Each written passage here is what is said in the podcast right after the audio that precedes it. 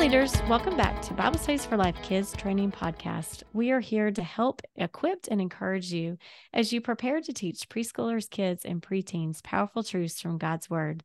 I'm Kimba, and I'm here with Jennifer and Landon. Hey, fellow teachers. Hey, guys. We're so glad you guys are joining us today.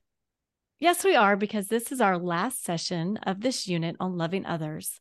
We've talked about a widow who helped Elijah, Jonathan who helped David, Isaac, who kept peace with both God and the people around him. And now we get to talk about Elisha, who was just how so happens to be Elijah's protege, so to speak. Um, Elisha had shown great hospitality by a couple.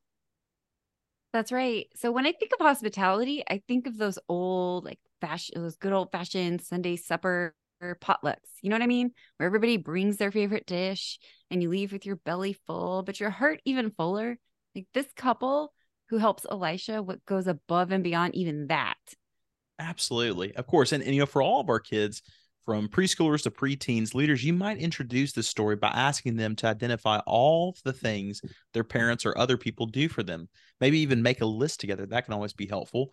Um, you know, maybe it's a, a, parent who makes them breakfast or dinner or helps wash their clothes. Maybe it's a grandparent who drives them to and from school uh, or even to or to and from church as your kids begin to see what others around them do to help them on a daily basis, I would bet your kids will really begin to kind of engage with this lesson. I love that idea. That's so good.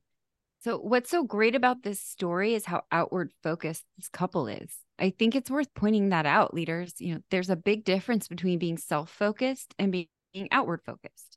And this couple chooses to see beyond themselves to the needs of the people around them. At first, they offer a hungry Elisha a meal, which I'm speculating here is probably pretty common practice for them. It definitely seems like it, Jennifer, but this couple goes even further. Once they learn that Elisha was a man of God, they go out of their way to build him a place of rest. I found that so significant. First of all, they value rest. They understand the difficulties of travel, but they also understand the difficulties everyday life can bring, and even more so, the difficulties ministry life can bring. So they bless Elisha with rest, knowing that by giving him rest, they are giving him the means by which he can continue to bless others. It's the blessing that keeps on blessing. Yeah, it is. And ironically, the blessings fall back on them too. In the same way, this couple goes out of their way to supply what Elisha needs, and Elisha goes out of his way to find what specific thing he can do to bless them in return. Of course, this blessing is given by God, and it comes in the form of a beautiful baby boy. There's a nod towards the coming of Jesus, too, here, I think. So true. Leaders, especially for our older kids and preteens, consider pointing out how these displays of affection in this Bible story aren't generalized. General service or giving is never wrong. In fact, it is great. But when we take the time to ask and learn exactly what someone needs, like Elisha did, we get to partner with God, whose love is tailor made for each of us.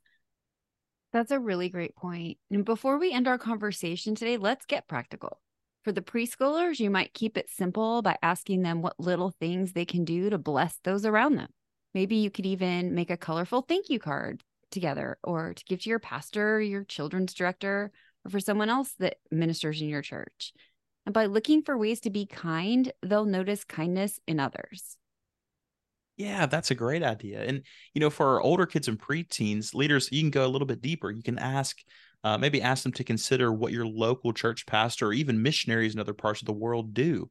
Talk about their outward focus. And then let that lead you into a discussion about how kids can be more outward focused as well don't be afraid to get practical either.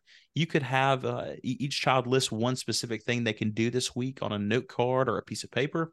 Um, then you could even begin to kind of uh, begin your lesson next week asking if or when they were able to achieve that goal they made.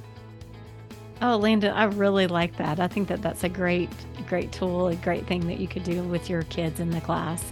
And leaders, I just encourage you to always check out the levels of biblical learning for your age group and see how you can teach that concept through this Bible story. Thank you so much for all the ways you serve and love these kids. It makes a difference, it matters. It really does matter. Thank you for serving, and I hope you have a great week. We'll see you next time.